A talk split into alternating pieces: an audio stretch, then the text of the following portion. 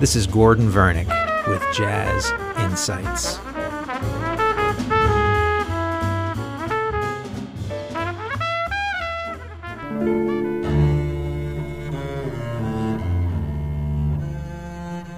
Today we're going to continue with the music of the great bassist Paul Chambers. We're going to start today's session with a wonderful track from his album Bass on Top, released in 1957. It's a feature on the Jerome Kern composition Yesterdays. He plays it arco, in other words, with the bow. It really shows off his orchestral chops, especially in the middle and high register of the double bass, which has a very cello like sound. So check out Paul Chambers playing Yesterdays arco, 1957.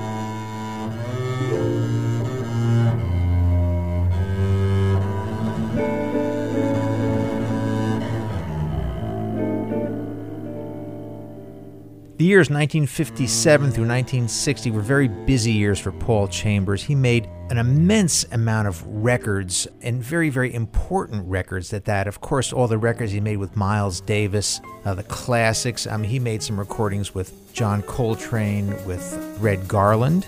We're going to concentrate today's show on, on most of those records from this period. The next track we're going to listen to is one of the most famous from the Blue Note archives, and it's John Coltrane's first and only record is a leader on Blue Note. It's a very famous record. The name of the record is Blue Train. And of course, Paul Chambers was the bassist on that record. He was only 22 years old at that time, and so was a very young Lee Morgan early in their career. So we're going to listen to probably the most famous track from the record, which is called Blue Train. We're going to pick this up about midway through Kenny Drew's great piano solo, so you can really hear Paul Chambers' bass playing. And then we're going to move ahead and listen to Paul's great solo on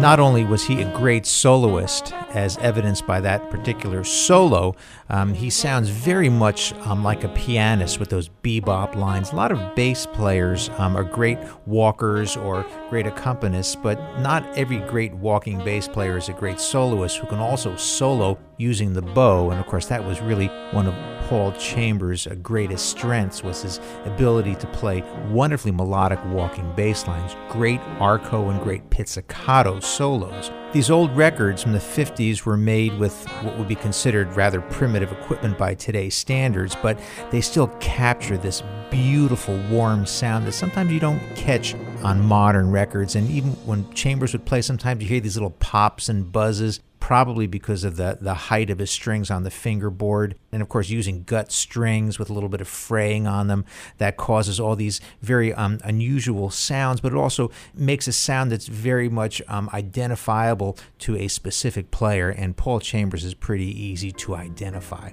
The next track we're going to listen to is from 1957 also. This is one of Red Garland's albums. It's called Red Garland's Piano, and this is a beautiful ballad entitled The Very Thought of You. We're going to pick it up about halfway through. Now, pay attention to um, the way Paul Chambers is playing the bass. He's playing uh, more or less interactive bass style, which you're going to hear later in the early 60s, especially in Bill Evans' great trio with Scott LaFaro. But you're hearing a little bit of that with Paul Chambers. He plays a very melodic, supportive role and more interactive than just playing roots as the chords change. So check this out. This is a magnificent recording.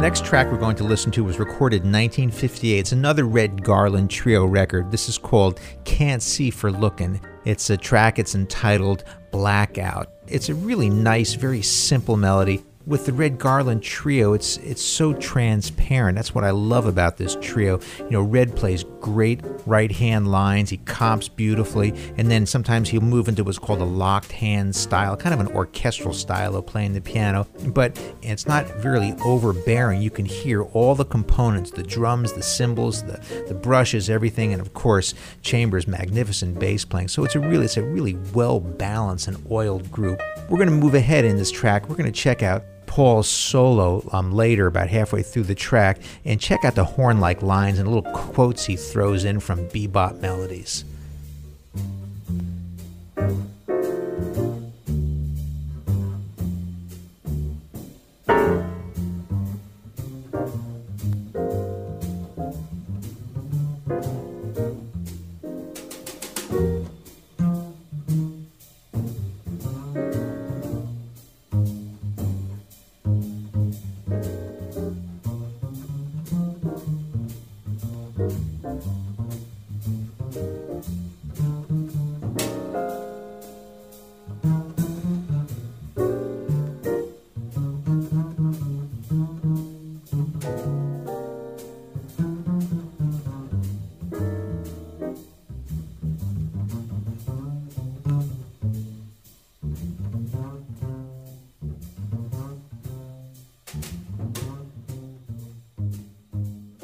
The next track we're going to listen to is recorded in 1959, and it's on a record called Just Friends. It's hard to tell the original record what the title was. It was recorded on a label called Vee-Jay, which was a short-lived Chicago-based record label. A lot of great jazz artists recorded on this particular label. It's a live recording uh, featuring Cannonball Adderley, who was with Miles Davis's group at the time. So they made a lot of records together. And I believe the trumpet player is Donald Byrd. The discography information for this particular record is, is very shady at best. But check out this up tempo I Got Rhythm and listen to these big fat notes, as my bass player friends call it that Paul Chambers plays at this incredibly fast tempo, and also check out Cannonball's magnificent solo on I Got Rhythm 1959 live recording.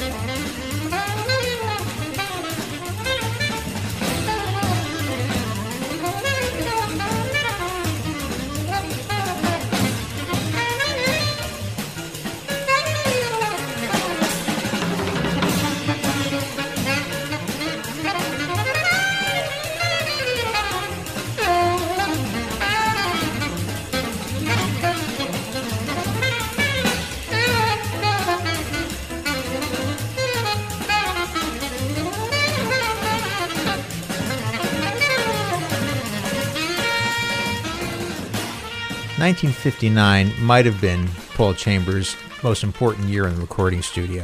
He recorded the best selling jazz album of all time with Miles Davis, of course, the very famous Kind of Blue. I recorded in two sessions in early 1959, and then later in the spring of 1959, he recorded another important record with John Coltrane entitled Giant Steps. I mean, in one year, two of the possibly the most important jazz records ever made to appear on both those records. He was only 24 years old.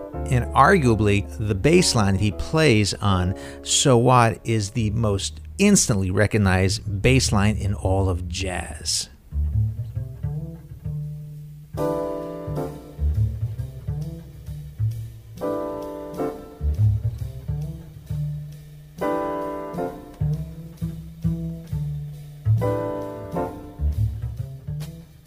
The end of 1959, Miles Davis's famous sextet broke up. Cannonball Adderley went his own separate way, so did John Coltrane. Bill Evans had already left and formed his famous trio. And it left Miles Davis with some musical questions. How would you how do you replace these amazing musicians? And he did a good job. He brought in Wynton Kelly, who stayed with him for a number of years. Great pianist, great sense of swing, wonderful touch on the piano. Had a different drummer. Um, brought in Jimmy Cobb after he let Philly Joe go, but he couldn't seem to find a suitable replacement on the tenor saxophone. He hired Hank Mobley, who was a wonderful tenor saxophone in the blue note hard bop style, but it wasn't the same as John Coltrane. 1961 was a year when he was still looking for the right combinations of musicians and really hadn't found it. So the record is really interesting in that he uses two drummers. He brought back Philly Joe to play on a few tracks, in addition to Jimmy Cobb. He had Hank Mobley, but he also brought John Coltrane back to play on a few tracks and of course Paul Chambers on bass was still an integral part of Miles's group until about 1963. The most important track on the record is the title track, and it features Paul Chambers very prominently. He plays this F pedal that is just magnificent. So we're going to go out with a 1961 recording of Someday My Prince Will Come. Paul Chambers on bass.